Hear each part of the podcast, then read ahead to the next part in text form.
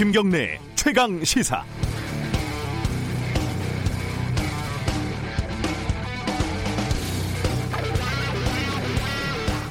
언론사에는 각종 제보가 매일같이 들어오는데 특정인의 비리를 취재해 달라는 게 대부분이기 마련입니다. 누가 정부 공사에 입찰을 했는데 누구누구 백으로 낙찰을 받았다더라. 어떤 기업이 공공기관에 물건을 납품해서 대박이 났는데 그게 누구누구 정치인의 뒷배를 정치인이 뒷배를 봐주고 있다더라. 어, 대부분 허무 맹랑한 게 많지만 가끔은 냄새가 나는 게 있습니다. 그래서 확인 취재를 해 보면 문제의 인사가 큰 돈을 번 것도 맞는데 그게 상식적으로 또 납득이 되지 않는 것도 맞는데 그 누구누구의 백, 그 뒷배 이쪽으로 스토리가 연결이 잘 안 되는 경우가 많죠. 그게 쉽겠습니까? 또 당사자의 해명을 들어보면 또 나름 일리가 있는 경우도 있고요. 냄새는 나는데 냄새가 난다고 기사를 쓸 수는 없죠. 방법은 이때 두 가지입니다. 연결이 될 때까지 파 보든가 아니면은 아까워도 버려야죠. 사실은 열이면 아홉 정도는 그렇게 버려질 거라고 봅니다. 섣부르게 보도했다가 소송이나 뒷감당 잘 안 되죠. 곽상도 의원이 청와대 관련 비리 의혹을 또 하나 들고 나왔습니다. 청주의 사업가가 어, 터미널 부지를 청주시로부터 싸게 사서 용도 변경이 된 뒤에 수천억의 시세 차익을 봤다.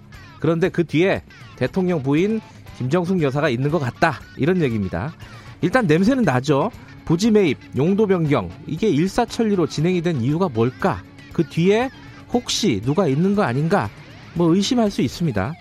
그런데 그 김 여사가 그 사업가랑 아는 사이고 병문안을 갔다는 거 말고는 청와대와 연결이 아직까지는 쉽지 않습니다.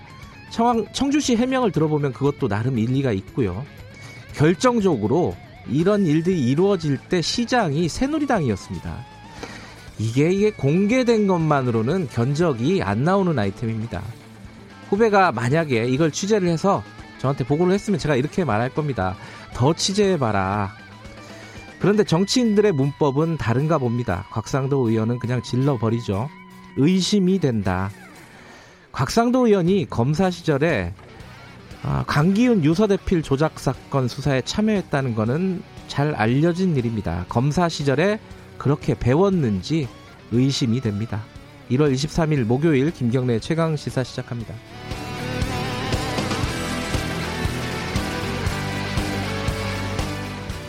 김경래 최강 시사는 유튜브 라이브로도 함께하고 계십니다. 샵 9730으로 문자 보내주시면은 의견, 뭐, 칭찬, 뭐 다 좋습니다. 짧은 문자 50원, 긴 문자 100원입니다. 공유하겠습니다. 스마트폰 콩 이용하시면 무료로 참여하실 수 있습니다. 오늘 목요일 연휴 앞둔, 하루 앞둔 날입니다. 주요 뉴스 브리핑 시작하겠습니다. 고발 뉴스 민동기 기자 어김없이 나와 계십니다. 안녕하세요. 안녕하십니까. 어, 이게 좀 우, 중국발 우한 폐렴 이게 심각한 상황으로 좀 돌아가고 있습니다. 그러니까 원래 아시아 국가에 국한이 됐었는데요. 네. 미국에서 처음으로 발견이 됐습니다. 네. 특히 이제 중국 설인 춘제를 맞아서 연휴 기간 동안 해외 여행객들이 급증할 가능성이 있는데요. 네. 이렇게 되면 확산 속도가 더 걷잡을 수 없이 빨라질 것이다. 이런 우려도 나오고 있습니다. 중국 정부는 우한 폐렴을 차상급 전염병으로 지정을 하고요. 네. 대응 조치는 최상급으로 높이기로 했는데요. 아, 중국 당국이 어제 오전 기자회견에서 확진자가 총 440명이고 사망자가 9명이라고 밝혔는데 지금 오전에 언론 보도를 보면 확진자가 550명을 넘었다 이런 보도도 있습니다. 국내에서는 어제 오전까지 모두 16명의 유증상자가 발생을 했는데요. 아, 중국 국적 여성 1명을 제외하면 모두 음성으로 판명이 났습니다. 중국이 그 우한시에 대해서 한시적으로 도시 봉쇄령을 내렸습니다. 그죠? 네. 이 우한이라는 도시가 천만이 넘는 도시예요. 어, 큰 도시입니다. 예. 네. 그러니까 인구로 따지면 서울보다 큰 도시입니다. 네. 어, 심각 보통 심각한 문제가 아니죠. 지금 춘절인데 도시를 봉쇄한다는 거고. 그렇습니다. 지하철도 안 다닌다고 그러고 이제 비행기도 이제 못 뜨는 거죠. 네. 예, 어떻게 진행이 될지 좀 지켜봐야 될 것 같습니다. 우리도 굉장히 어, 면밀하게 대비를 해야 될 것이고요. 네. 어제 우리나라 경제 성장률 지난해 성장률이 발표가 됐죠. 우리나라 그 지난해 국내 총생산이 전년 대비 2% 성장을 했습니다. 네. 4분기 성장률이 높아서 가까스로 2%대 경제 성장률을 지켜내긴 했습니다만 네. 2009년 이후 10년 만에 가장 낮은 그런 수치입니다.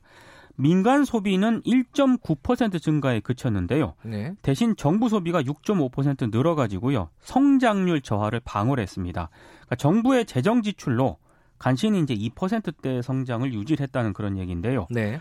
홍남기 부총리 겸 기획재정부 장관은 연간 2% 성장은 시장의 심리적 마지노선을 지켜냈다는 의미가 있다면서 올해엔 반드시 2.4% 성장을 달성하도록 최선을 다하겠다 이런 얘기를 했습니다. 네, 어, 이게 이제 소비 성장은 어, 2.0%보다 더 떨어지죠. 그렇습니다. 이제 정부 소비가 늘었기 때문에 어, 그게 이제 2%를 그나마 달성을 했다 이런 겁니다. 어, 성장률은 이 정도인데 지금 소득 격차는 더 벌어지고 있다 이런 발표도 있었습니다. 통계청이 어제 이제 통계를 네. 발표를 했는데요. 2018년 12월 기준으로 임금 노동자의 월 평균 소득이 297만 원으로 집계가 됐습니다. 1년 전보다 10만 원 정도 올랐거든요. 직장인 평균 소득이 오른 건 2018년 최저임금이 16.3% 인상된 영향이 큰 것으로 보입니다. 네. 근데 기업 규모별 소득 격차는 더욱 커졌습니다. 중소기업의 월 평균 소득은 231만 원으로 대기업 501만 원의 절반도 되지 않았고요. 네. 그러니까 대기업과 중소기업 격차가 270만 원이나 됐다는 그런 얘기인데 2017년 265만 원보다 더 커졌습니다. 성별 소득 격차도 여전히 컸는데요. 남성 직장인의 평균 소득은 347만 원, 여성 직장인은 225만 원으로 집계가 됐고요. 특히 남녀 직장인 간 격차가 30대는 70만 원, 40대는 160만 원, 50대는 197만 원으로 연령이 올라갈수록 더 커졌습니다. 그러니까 여성들의 저임금 업종이라든가 중소기업 취업 비중이 워낙에 큰데다가 30대 이후 경력 단절 현상이 벌어지기 때문인 것으로 분석이 되고 있습니다. 네. 어, 검찰 소식 좀 알아보죠. 어, 이성윤 서울중앙지검장이 윤석열 총장과 만났다고요? 매일경제가 이제 보도를 했던데요. 네. 두 사람이 공식 면담에서 네. 핵심 수사 현안에 대해서 논의를 했다고 합니다. 어, 이성윤 서울중, 서울중앙지검장이 취임한 이후에 처음이라고 하는데요. 서울중앙지검장이 검찰총장에게 주례 업무 보고를 하는 자리이긴 했습니다만 네. 통상적인 업무 보고 이상으로 대화가 오간 것으로 전해지고 있습니다. 청와대 울산시장 선거 개입과 하명 수사 의혹 등 어, 이런 수사 일정이라든가 기소 범위, 기소 대상 등을 논의한 것으로 전해지고 있고요. 네. 그리고 채널 A 보도도 있는데 심재철 대검 반부패부장에게 네가 검사냐 이렇게 항의한 아. 양석조 대검찰청 반부패 강력부 선임 연구관 있지 않습니까? 네. 심재철 부장에게 찾아가서 사과를 했다고 합니다. 어. 죄송하다고 말을 했고 예. 심재철 부장은 이해한다 이렇게 답을 했다고 합니다. 어 뭔가 좀 훈훈한 건가요? 근데 이게 중앙지검하고 대검이 바로 옆에 있잖아요. 바로 붙어 있습니다. 걸으면 한 5분쯤 걸릴 텐데 네. 어, 만나기가 쉽지 않은 모양이군요. 음, 잘 몰랐네요, 이거는. 이렇게 아니, 자주 그러니까 안 만나는지는. 공식적으로 이렇게 자주 안 만나는 건 정말 이례적인 것 같습니다. 예. 점심도 같이 먹고 그럴 수도 있을 것 같은데. 그렇습니다. 예. 아, 관련된 소식이 또 하나 있는데 그 검찰이 최강욱 비서관 청와대 공직기강 비서관에 대해서 수사를 하고 있지 않습니까? 네. 거기에 대해서 입장이 안 나왔었어요. 처, 어, 최강욱 비서관에 대해서 네. 어제 나왔죠. 최강욱 비서관이 자신을 수사 중인 서울중앙지검 수사팀을 향해서 네. 전형적인 조작 수사이고 비열한 언론 플레이다. 상당히 강하게 비판을 했습니다. 윤도한 청와대 국민소통수석을 통해 입장을 밝혔는데요. 아, 검찰이 출석하지 않을 경우에 공소 사실에 서울대 한인섭 교수와 함께 실명을 적시하고 공개할 수 있다면서 사실상 자신을 협박했다 이렇게 네. 주장을 했고요. 실제 언론에 배포된 공소장에는 한 교수와 자신이 익명 처리됐지만 실명이 공개 보도됐다고 또 주장을 했습니다. 네. 최강욱 비서관은 아, 조국 전 장관 아들 인턴 증명서 허위 발급 의혹에 대해서도 검찰이 아무런 근거 없이 혐의를 만들어냈다면서 검찰권의 전형적인 남용이라고 또 성토를 했는데요. 근데 지금 최강욱 비서관의 사인 시절 혐의와 관련해서 청와대 소통수석이 공식 브리핑을 하지 않았습니까? 네. 이게 좀 부적절하다라는 그런 지적이 제기가 됐는데요. 예. 청와대는 청와대에 비리를 저지른 인사가 있는데 청와대를 보호하려는 검사장이 기소를 맡고 있다는 일부 언론 보도가 있어서 답을 하는 것이다. 그 문제될 게 없다는 그런 입장을 밝혔습니다. 오늘도 관련 보도가 꽤 많더라고요. 그, 그렇습니다. 어, 실제 최강욱 비서관을 수사하는 수사팀은 기소를 해야 된다 이렇게 계속 요청을 하는데 중앙지검장이 사인을 안 해주고 있다. 사인 안 하고 그냥 퇴근했다. 뭐 이런 네, 보도가 그런 있고요. 보도들이 오늘도 많았습니다. 네. 정치권 소식 좀 정리해 보죠. 민주당 쪽에서는 이낙연 전 총리가 종로 출마를 하는 걸로 거의 기정사실화 되는 것 같아요. 언론이 그렇게 기정사실화를 아, 하는 것? 같습니다.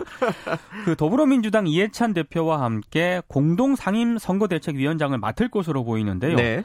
그 이해찬 대표가 공동선대위원장직과 함께 서울 종로 출마를 제안을 했습니다. 음. 근데 이낙연 전 총리가 구체적으로 이제 수락을 한 건 아닌데 네. 사실상 수락을 했다고 언론들이 보도를 하고 있습니다. 네. 아, 이낙연 전 총리는 오늘 구체적인 입장을 밝힐 예정인데요.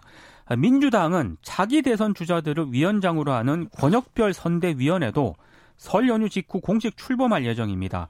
어, 김두관 의원 같은 경우에는요. 부산 경남 지역 출마를 권유한 당의 입장을 수용하는 쪽으로 가닥을 잡았다 이런 보도도 있는데요. 네. 권역별 선대위 체제는 향후 대선까지 염두에 둔, 포, 둔 것으로 보이고요. 네. 그리고 이해찬 대표는 지난 16일에는 임종석 전 대통령 비서실장을 만나서 총선 출마를 또 요청을 했습니다. 네. 시간이 좀 오바됐지만 한국당 소식까지는 정리해야 될 것 같아요. 김세연 전, 아, 전이 아니죠. 불출마 선언한 의원이 공관위, 공천, 어, 위원회 어, 선임이 됐다. 이건 좀 이례적인 일입니다. 그죠? 그러니까 위원 8명인데 네. 6명이 원외 인사로 구성이 됐고요. 여성이 4명입니다. 예. 그리고 대구 경북 출신이 없는 점도 눈에 띄고 있는데 김영호 공천관리위원장은 김세현 의원을 왜 선임을 했느냐 이렇게 예. 기자들이 물으니까 개혁 마인드로 당이 잘 되기를 바랄 것이라는 마음의 결정을 했다 이렇게 얘기를 했고요. 네. 어, 특히 오늘 이후 자신이나 자신의 주변을 찾아오는 분들이 있다면 불이익을 각오하라 이렇게 경고를 네. 하기도 했습니다. 한국당 공관위 인선이 꽤 괜찮다. 그런 어, 평가가 이런, 있습니다. 예, 평가들이 좀 나오고 있습니다. 오늘 뉴스 브리핑 여기까지 듣겠습니다. 설 잘 되시고요. 고맙습니다. 고맙습니다. 고발 뉴스 민동기 기자였습니다. 김경래 최강 시사 듣고 계신 지금 시각은 7시 37분입니다.